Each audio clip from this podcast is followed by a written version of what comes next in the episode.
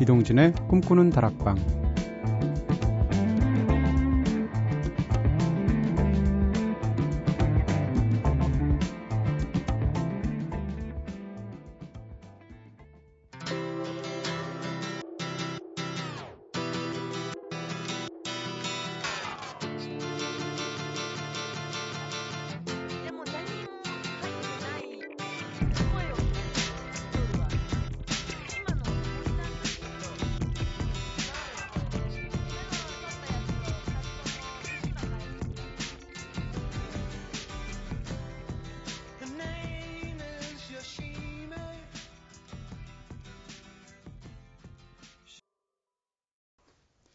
안녕하세요. 이동진입니다. 이동진의 꿈꾸는 다락방 오늘 첫 곡으로 들으신 노래는 플레이밍 립스였죠. Yoshimi Battles the Pink Robots Part 1 들으셨습니다. 네. 요시미가 핑크 로봇, 네. 분홍색 로봇하고 지구의 운명을 걸고 싸우는 그런 가사를 갖고 있죠. 근데 요시미가 핑크 로봇을 이깁니다. 가라데 고수인 여자거든요. 근데 나중에 이 음반을 처음부터 끝까지 다 들어보시면 핑크 로봇이 사실은 요시미를 사랑해서 일부러 져준 겁니다. 이런 기가 막힌 좀 황당하기까지 한 네, 어떻게 보면 또 아름다운 가사를 갖고 있는 희한한 곡이지만 제가 너무 좋아하는 멋진 곡이고요. Flaming Lips가 불타는 입술이잖아요. 이게 야동 제목에서 밴드명을 따왔다고 그래요. 네. 자, 오늘도 꼬리에 꼬리를 무는 꼬꼬스터를 시작해 보겠습니다. 방금 전에 Flaming Lips 말씀드렸는데 어제는 나의 첫 야동에 대한 추억담들 적나라하게 한번 이야기해봤죠. 꿈다방에서 진짜 얘기 못하는 주제가 없겠구나 싶은 생각이 들고요. 어, 그런데 야동까지는 아니더라도 19금 영화 중에서 제목부터 예사롭지 않은 것들이 참 많죠. 오늘은 가장 기억에 남는 19금 영화 제목에 대해서 한번 이야기 나눠보면 어떨까 싶습니다. 자, 오늘도 여러분들의 다양한 이야기들 많이 보내주시고요. 먼저 제작진의 이야기부터 들어보겠습니다. 아, 이런 거 읽을 때 침 삼키면 안 되는데 그냥 침 나온 거거든요. 네, 주제 때문에 침 나온 거 아니라는 거 말씀드리고요. 선우의 19금 영화. 저는 뽕, 에마 부인, 자라 부인 뒤집어졌네 같은 제목들이 안 잊혀집니다. 이세 영화들은 직접 본 건 아닌데요. 에이, 왜 그러세요? 네. 어린 시절 개그 소재로 많이도 사용했던 에로 영화 제목들인데요. 1990년대, 2000년대 초반까지만 해도 비디오 가게 참 많았잖아요. 뽕 하면 조영기 아저씨와 마님 이런 웃긴 대사 장면이 생각이 나고요. 자라 부인은 뒤집어졌다는 표현이 굉장히 웃겨서 지금도 이 제목 생각만 하면 절로 폭소가 나네요 하셨습니다. 자라 부인 뒤집어졌네만 아시는데 이게 시리즈가 굉장히 많습니다. 연필 부인 흑심 품언데도 있고요. 만두 부인 속 터졌네도 있습니다. 네, 다 같이 보실 거 기왕 보실 거라면 자 은지의 19금 영화 한 예능 프로그램에서 김구라 씨가 무명 시절에 만들었다던 용의 국물이라는 에로 비디오, 에로 비디오도 있다는 말을 듣고서 네, 빵 터졌던 기억이 있네요. 용의 국물 비디오 이게 대여되고 나가면 국물도 국물도 없는 건가요? 네. 자 그리고 예전에 에로 비디오가 한창 유행했을 때는 뭐뭐 부인 바람난 시리즈가 가장 유명했었던 것 같은데요. 아무튼 이렇게 1차원적이고 뭔가 너무 적나라한 영화 제목들을 보면 저는 오히려 피하게 되더라고요. 반면에 에로비디오는 아니었지만 제목 보고서 전혀 아무런 의심 없이 빌렸던 영화 제인 캠피언 감독의 피아노는 어린 나이에 뜨헉했던 기억이 있습니다. 맞아요. 피아노 이거 은근히 야하죠. 네. 이게 극중 주인공인 하비 카이텔이 극중 여주인공인 홀리 헌터를 거의 악기처럼 다루잖아요. 무슨 얘기일까? 네. 특히 제인 캠피언의 이 피아노는 여자 관객들이 더 야하게 느낀 것 같아요. 감독이 여자라서 그런지 뭔가 좀 포인트가 다르다는 생각은 들었습니다. 근데 머머 부인 바람났네 이런 시리즈의 머머 부인 바람났네 1편 보신 분 별로 없으실 텐데 사실 첫 번째 그 영화 1편은 최소한 1편은 굉장히 진지한 스릴러입니다. 의외로. 물론 야한 장면이 있긴 하지만 그래서 코믹한 에로 비디오하고 보신 분들 당시에 굉장히 많이 놀라셨고요. 자, 제2의 19금 영화. 요즘 제목 학원 다니세요? 라고 할 만큼 재미나고 재기발랄한 사진, 글 제목을 짓는 네티즌들 정말 많은데요. 그래도 야동 제목 중에서는 저는 이게 제일 마음에 들더군요. 마님은 왜 돌스에게만 쌀밥을 주었나? 네. 아, 보지는 않았습니다. 제목만 알아요, 제목만. 마님과 돌스가 뭐 그냥 쌀사랑 실천하는 그런 내용인가, 그런 내용인가 보죠, 뭐, 라고 하셨습니다. 더 이상하죠? 네. 구차하네요. 네. 음, 다른 사람한테 뭘 줬을까요? 스파게티 줬을래나? 네. 저는요, 네. 이거 참 진짜 이 방송 이제 이 주제 가지고 제가 2시간 방송할 수 있거든요. 제가 전직 영화 기자였습니다. 네. 근데 이게 아무리 19금 방송이라도 이게 방송이 걸릴 것 같아서 가장 light한 수준의 것으로 한 가지만 제가 말씀을 드리면 박하사랑입니다. 네, 박하사랑. 박하사탕을 패러디한 에로비디오였었는데 처음에 딱 박하사랑이라는 제목을 받아들고 아니 왜 이렇게 이 사람들이 처음으로 서정적으로 순진하게 지었나? 그래서 저는 어울리지 않게 박하사랑, Peppermint Love 진짜 이상한 사람들이다. 평상시에는 진짜 무슨 연필 부인 흑심 품었네 이런 거 하다가 라고 생각했는데 밑에 크게 영어로 제목이 써 있습니다. With Sergeant Park. 네. 박하 사랑이 아니고 박 하사랑. 네, With Sergeant Park이더라고요. 그래서 진짜 야, 이 사람들 골 때린다 해서 웃었던 기억이 나고요. 저희 집 거실 책장을 좀 이렇게 저희가 책, 집이 책이 많아서 거실을 좀 특수하게 꾸몄는데 평상시에는 텔레비전이 있는데 그것을 이렇게 레일을 깔아서 양쪽에 문을 닫으면 그 문 닫힌 데도 이렇게 책이 꽂혀 있도록 좀 짰어요, 장을. 근데 거기에 이제 책을 꽂아 놓는데 거기 가리는 부분에는 책들이 뭐라고 그럴까요? 세로로 꽂혀 있는 게 아니고 가로로 겉면을 볼 수 있게 그렇게 한 책을 한 20여 권 정도를 이렇게 펴놨거든요. 그래서 요즘 보는 책을 거기다 꽂아 놓는데 거기에 두툼한 책으로 우측 맨 위에 꽂혀 있는 책이 아동의 탄생입니다. 근데 저희 집에 오시는 분들이 다 100이면 100 야동의 탄생으로 보세요. 세상에. 머리에 뭐가 들어 있으신 건지. 네. 한탄을 금치 못하면서. 자, 우리는 속옷도 생겼고 여자도 늘었다나의 노래 들을까요? 멕시코행 고속열차.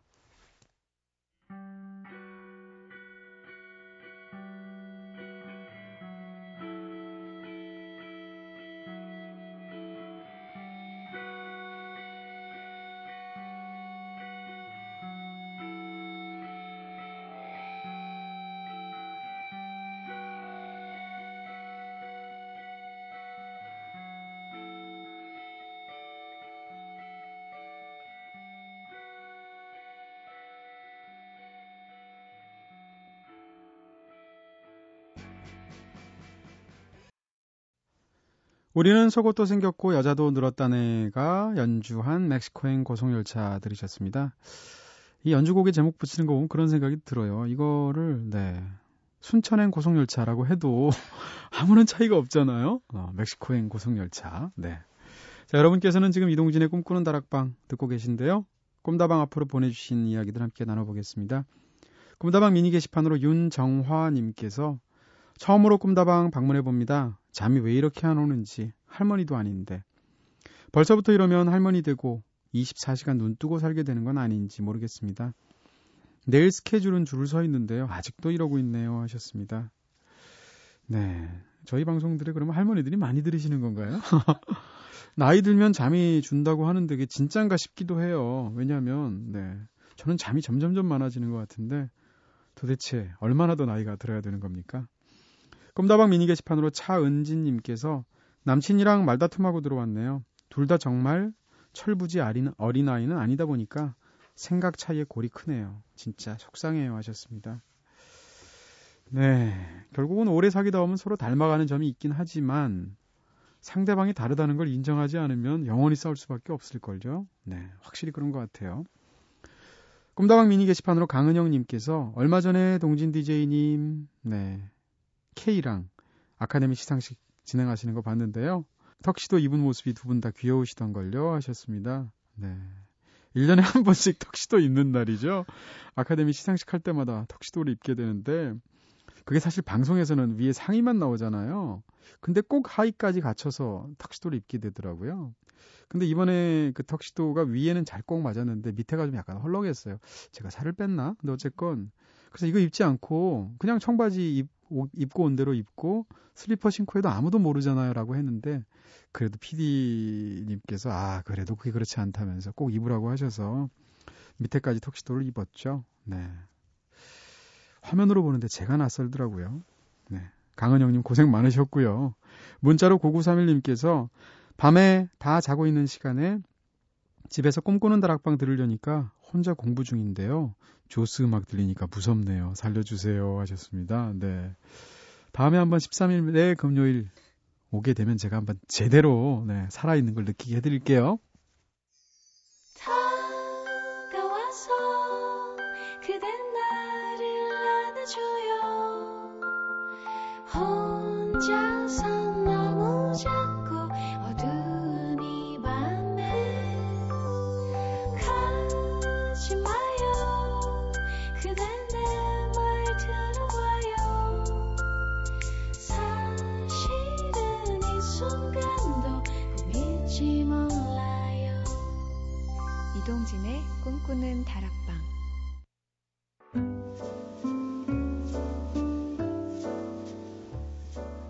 꿈다방은 이렇게 늘 여러분의 이야기 기다립니다.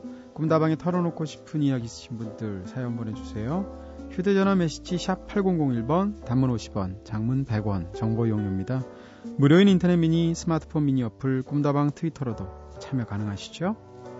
강은영님께서 신청해 주신 곡이에요. 저 귀엽다고 하셨으니까 특별히 틀어드리는 거고요. 엘 드바지의 노래 Heart, Mind and Soul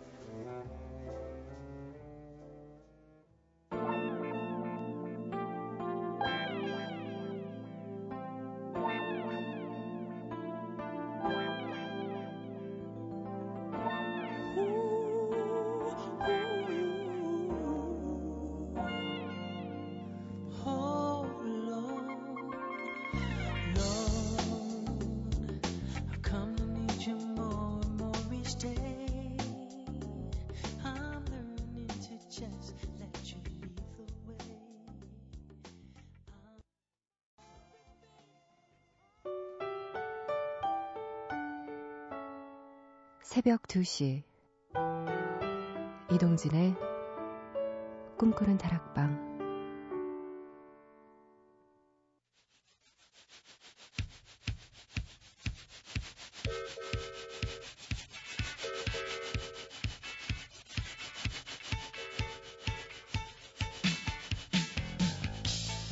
분주한 삶의 한가운데서 꿈꾸는 아주 특별한 여행. 오늘 밤 우리 함께 떠날까요? 세계로 가는 기차.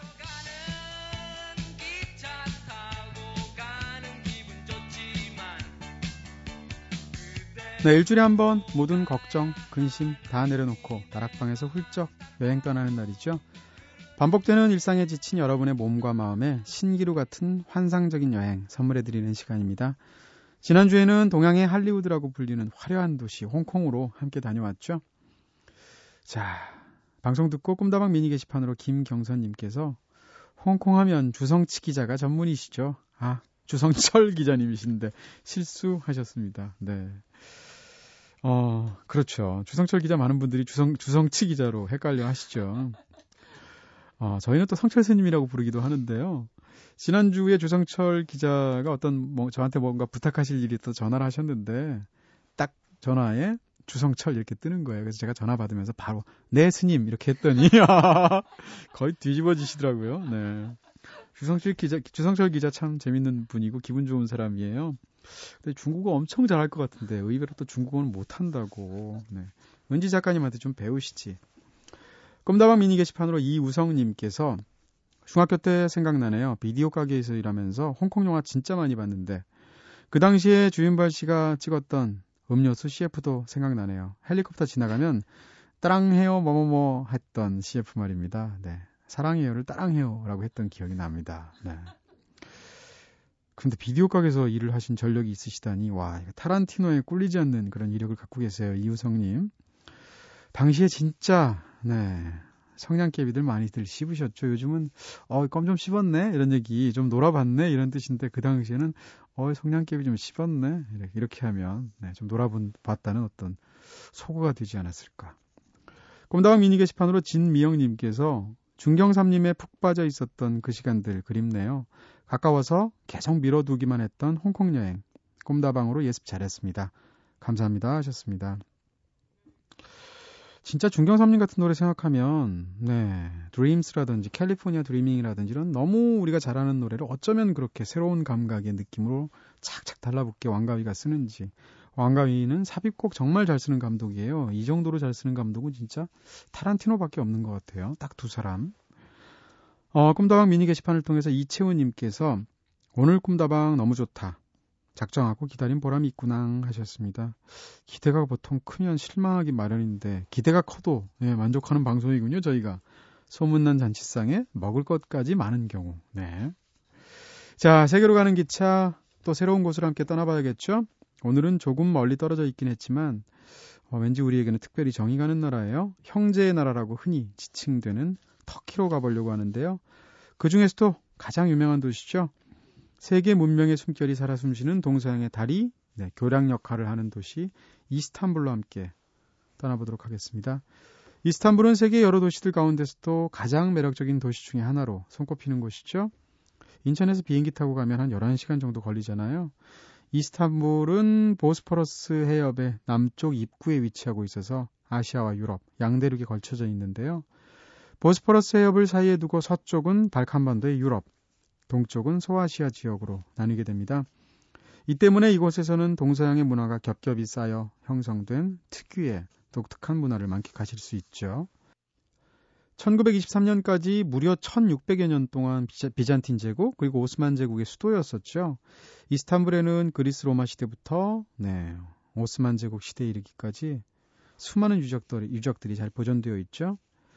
이 때문에 역사학자 토인비는 이스탄불을 두고서 인류 문명이 살아있는 거대한 5개의 박물관이다라는 말로 표현하기도 했었는데요. 양쪽으로 펼쳐진 전통 가옥들, 그 사이에 사이 사이 사이에 우뚝 솟은 모스크들. 모스크를 현지어로는 잠이라고 하죠. 이 모스크들 때문에 도시의 경관을 조망하고 있으면 마치 중세 시대 아랍의 어떤 멋진 항구 도시에 도달한 것 같은 환상을 가지게 됩니다. 게다가 이뿐만이 아니죠. 아름다운 보스퍼러스 해안 그리고 마르마라 해안, 네, 마르마라 해를 끼고 있는 이스탄불은 세계적인 미항으로도 손꼽히고 있는 곳이기도 한데요. 그래서 사람들은 이곳을 두고 신과 인간 혹은 자연과 예술이 한데 어우러져서 완벽한 작품을 만들어낸 곳이라고 극찬하고 있기도 하죠. 자, 그럼 먼저 노래 한 곡 듣고 와서 이스탄불 여행 본격적으로 시작해 볼까 합니다. 터키에서는 네, 정말 많이 불리고 알려진 터키 민요라고 하죠. 터키의 아리랑이라고 할 수 있는 곡이라고 하는데요. 리사 오노의 노래 위슈쿠다르 듣겠습니다.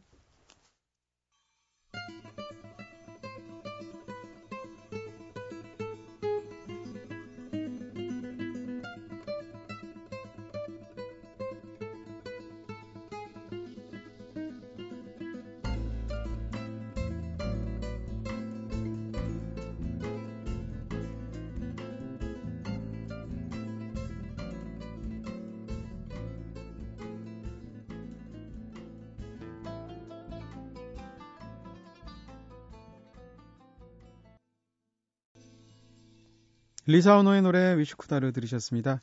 자, 이스탄불 도시 속으로 한번 걸어 들어가 볼까요? 우선 서쪽에 있는 유럽 쪽, 네, 이쪽은 보스포러스 해협의 출구 근처에서 서북으로 서북 방향으로 깊이 들어가 있는 골드혼으로 이분해 보면 남쪽이 구시가, 북쪽이 신시가로 나눠집니다. 구시가에는 중요한 명소가 모여 있는 관광의 중심지라고 보시면 될 것 같고요. 신시가에는 각국 영사관, 고급 호텔들이 자리 잡고 있죠. 그 중에서도 구역 전체가 유네스코 세계유산으로 등록되어 있는 구시가부터 한번 살펴볼게요. 일찍이 이곳은 콘스탄티노플 성벽에 둘러싸여 있던 반도구역으로 술탄 아흐멧이라고 불리기도 하죠. 이곳은 하루 정도 시간을 투자하면 도보로 돌아볼 수 있습니다. 술탄 아흐멧의, 아흐멧의 가장 대표적인 명소를 추천해 보겠습니다. 우선 이스탄불의 상징처럼 되어 있는 가장 유명한 건축물이죠. 세계에서 가장 큰 비잔틴 양식의 건물인 아야소피아 성당입니다. 세계 8대 불가사의로 꼽히는 건축물 중의 하나인데요. 이 성당은 동로마 제국의 유스티아누스 황제에 의해서 537년 비잔틴 미술의 최고 걸작으로 꼽히는 기독교 대성당으로 건축됐다고 하는데요. 오스만 제국이 지배하던 시절에는 이슬람 모스크로 이용됐지만 지금은 박물관으로 사용하고 있죠. 저도 아야소피아 성당 들어가서 정말 굉장하다는 생각을 했는데 저한테 특히 인상적이었던 것은 벽을 장식하고 있던 캘리그라프 같은 거였어요. 뭐 서예라고 해야 되나 우리식으로 얘기하면 서체로 글자를 네 굉장히 멋지게 써서 벽에 그것을 독특한 어떤 문양을 통해서 장식이 돼 있었는데 그게 무척이나 초현실적인 느낌이 들었었습니다. 다른 어디 곳에서는 그런 모습을 본 적이 없었거든요. 아야소피아가 비잔틴 제국의 흥망성쇠를 상징한다면 술탄 아흐메 사원은 오스만 제국의 영광을 담고 있습니다. 아야소피아를 이슬람 사원으로 바꾸는 것만으로도 모자라서 오스만 제국은 150여 년이 지난 후에 성당 바로 옆에 성당의 건축 양식을 그대로 응용한 이슬람 최대 규모의 사원을 짓기 시작한 건데요. 지금도 여전히 그 엄청난 규모와 뛰어난 예술성을 자랑하고 있죠. 블루 모스크라는 별칭으로 불리는 곳인데요. 이곳의 진가는 내부에서 더 확인할 수 있다고 합니다. 260여 개가 넘는 스타인드, 스테인드 글라스를 통해서 들어온 햇빛이 2만여 장의 푸른색 타일에 반사돼서 내부를 경건하게 밝히고 있기 때문인데 꼭 이슬람 교도가 아니라고 해도요. 신비로운 종교의 기운은 충분히 느껴보실 수 있는 곳이 아닌가 싶습니다. 모스크들을 관람하실 때 한 가지 주의하실 점은 이곳은 현지인들에게는 굉장히 성스러운 종교 시설이기 때문에 옷차림도 최소한의 예의를 갖춰서 입고 가는 게 좋겠죠. 네, 실제로 이곳에 가면 신발을 벗어서 넣을 수 있는 신발 주머니 같은 거 주고요. 또 현장에서 반바지 같은 거 입고 가면 몸을 가릴 수 있는 어, 일 회용 어떤 치마 이런 것도 주더라고요. 저는 치마까지는 아니고 신발은 신발 주머니 넣고 들어갔던 기억이 있는데 그렇게 벗고 들어갔을 때 바닥에 카펫들이 쫙 깔려져 있던 풍경이 굉장히 이색적이었고요. 관광객들은 바글바글한데 관광객이 못 들어가는 바로 앞에 지역에는 신도들이 와서 예배를 드리는데 네, 그 모습들이 굉장히 그 수많은 관광객들이 있는데도 너무나 경건한 모습이 인상적이었던 기억이 납니다. 자 그리고 마지막 추천 명소가 한 군데 더 있죠. 아야소피아 뒤편에 자리한 토카프 공전입니다. 토카프 궁전은 약 400여 년 동안 25명의 술탄이 거주하고 있는 그러면서 진물을 보았던 오스만 제국의 전공이었는데요. 역대 술탄들이 사용하던 화려한 침실, 집무실뿐만 아니라 세계 각국으로부터 들어온 진귀한 보물들이 전시되어 있죠. 그리고 복잡하게 얽힌 복도를 따라가면서 만나는 금남의 장소 할렘이 있는데요. 할렘에 들어가시면 여기서 돈을 또 내야 되더라고요. 이중 징수를 하는 곳이었는데 어, 멋진 곳이었습니다. 술탄의 사생활을 엿보는 듯한 묘한 기분 같은 거 들고요. 아, 궁정 북쪽, 북쪽 건물 일부는 알렉산더 대왕의 동방 원정 모습을 담은 석관이 있고 또한 기원전 2000년부터 서기 500년 사이에 터키 유물들 전시한 고고학 박물관으로도 이용되고 있습니다. 자, 노래 한 곡 더 듣고 와서 계속해서 여행 이어가도록 하겠습니다. 1954년에 태어나서 오랫동안 사랑받은 터키 국민 가수라고 하죠. 터키 팝의 전설이라고 불리는 세젠 악수의 이킬리 델릴릭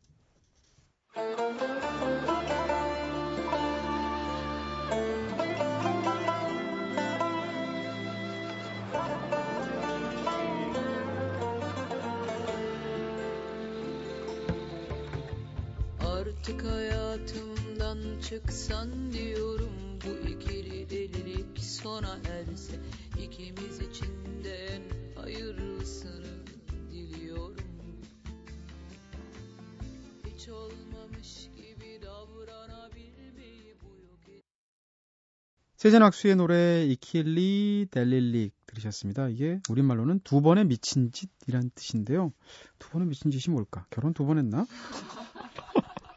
네, 결혼은 미친 짓이다라는 얘기가 있으니까, 네. 영화가 있으니까, 소설도 있고. 자, 여러분은 지금 이동진의 꿈꾸는 다락방 듣고 계십니다. 오늘 세계로 가는 기차에서는 유럽과 아시아를 품은 제국의 도시죠?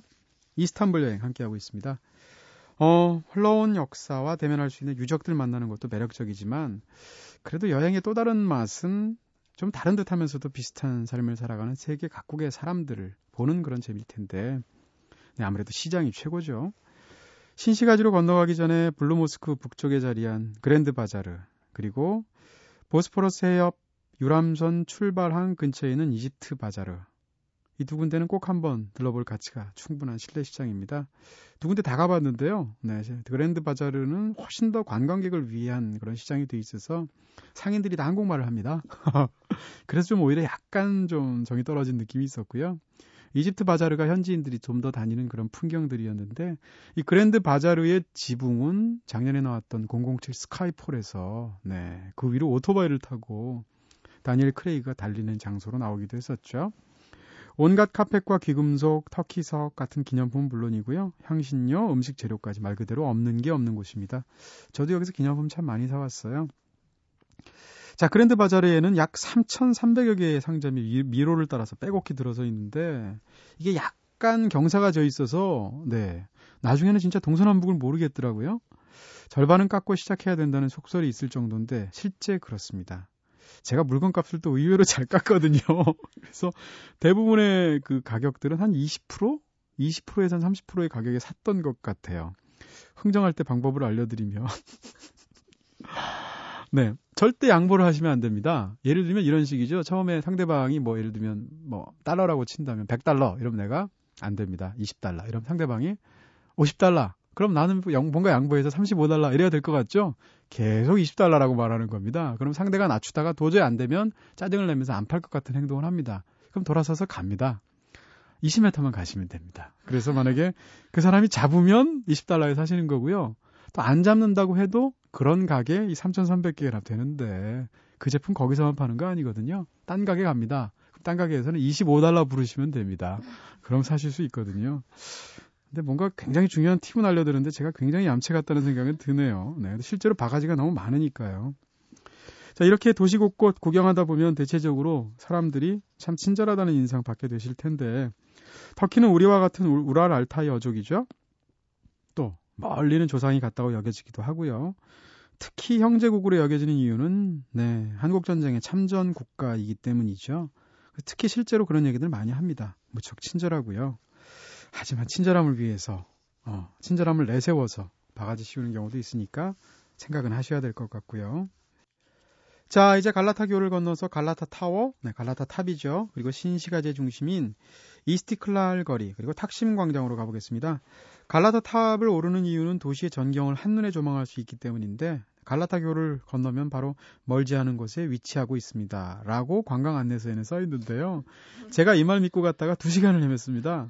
왜냐하면 거기에 이제 갈라 이 갈라타 타워 자체가 그렇게 높지가 않은 데다가 주변에 집들이 빼곡하게 있어서 안 보입니다. 예를 들어서 뭐 파리 에펠탑처럼 그렇게 보이는 데가 아니거든요. 근데 그게 막 언덕 올라가서 한참 가운데 있어서 찾기가 사실 굉장히 어려워서 좀 돌아가시더라도 지름길을 택하지 마시고 큰 길을 따라가시는 게 좋고요. 어쨌건 올라가 보실 만한 굉장히 멋진 곳이에요. 전망이 정말 좋거든요. 자, 그리고 탑에서 내려와서 좀 더 걷다 보면 이스탄불 제1의 번화가로 불리는 이스티클랄 거리가 나오는데 마치 한국의 명동거리 같은 느낌이라고 생각하시면 될 것 같습니다. 이곳 거리의 거리에 골목골목 천천히 여유롭게 구경하시면서 쇼핑도 즐기시고 또 길거리 공연도 구경하시면 좋은데요. 여기서 제가 굉장히 싸서 가방을 2만 원에 샀는데 바로 다음날 망가지더라고요. 그래서 터키에서 버리고 왔던 기억이 납니다. 네. 물건 자크 잘 열리는지 반드시 확인하고 사시고요. 여기서 쉬엄쉬엄 놀면서 걷다 보면 어느새 탁심 광장 도착하게 되거든요. 자, 이제 신시가지 중심 지역들을 다 둘러보셨으니까 이스탄불의 자랑인 보스포러스 해협 둘러보기 위해서 크루즈 선착장으로 이동해 보도록 하겠습니다. 보스포러스 해협 여행 코스는 이스탄불 찾는 여행객들에게는 에나 터키 시민들에게나 굉장히 사랑받는 코스죠. 이스탄불에서 나고 자란 세계적인 작가, 네. 오르한 파묵 역시 자전적인 회고록에서 보스포러스 해협의 아름다움을 이렇게 요약했다고 합니다. 삶이 아무리 나쁘다고 해도 그렇게 최악일 수는 없어. 왜냐하면 여전히 나는 보스포러스로 산책 나갈 수 있으니까. 라고 말이죠. 자, 이렇게 아름다운 보스포러스 해협 만끽하시려면 해안을 따라서 지그재그로 운행하는 전기 여객선 이용하시는 것이 가장 좋은데요. 에미노뉴 선착장에서 하루에 6편, 네, 마르마라해에서 흑해까지 대략 30km 정도의 거리를 운행한다고 하는데요. 제가 이런 바닷가에 있는 도시 가볼 때마다 항상 유람선 타보거든요. 근데 최고가 진짜 바로 이곳이었습니다. 시드니 유람선이 조금 좋았는데 거기보다 더 좋은 게 바로 여기였고요. 하나 팁을 드린다면 타시기 전에 앞에서 군밤 엄청 많이 팝니다. 네. 이집트 사람들은 군것질을 다 군밤으로 하나 라는 느낌이 들 정도로 군밤만 파는데 그 군밤 사셔서 유람선 같이 타고 여행하시면서 보면 진짜 기분 좋더라고요. 자, 2003년 터키인 최초로 유로비전 성 페스티벌에서 1위를 차지한 가수라고 하죠. 아까 소개드렸던 세젠 악수의 제자라고 하네요. 세르타브의 노래 부다.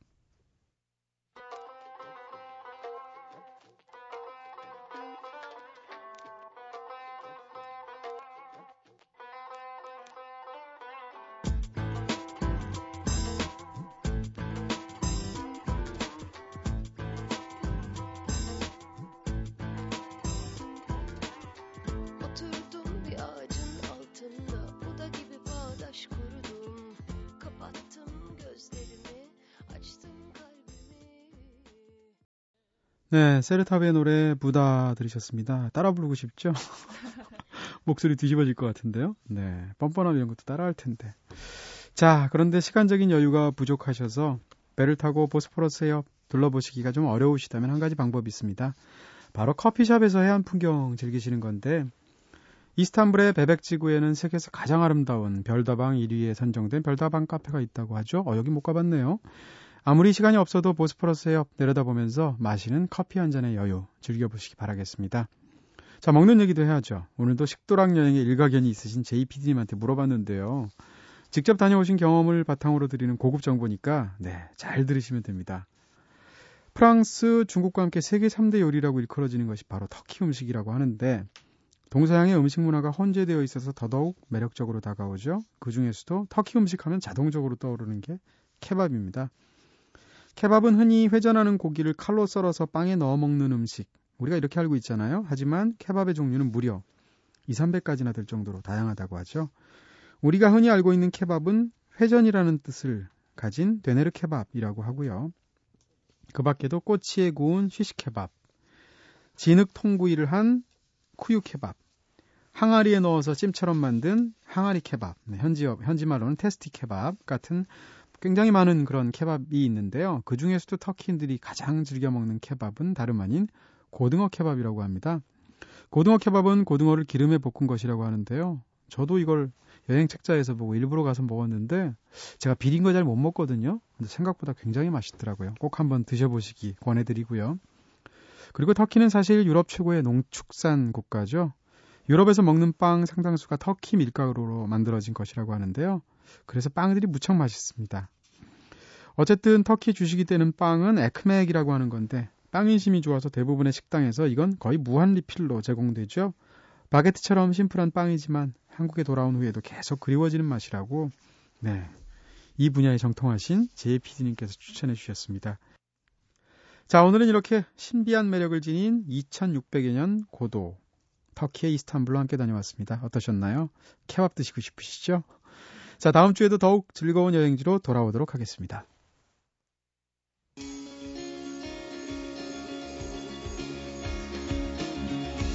영화, 책, 여행, 음악이 있는 시간. 꿈꾸는 다락방.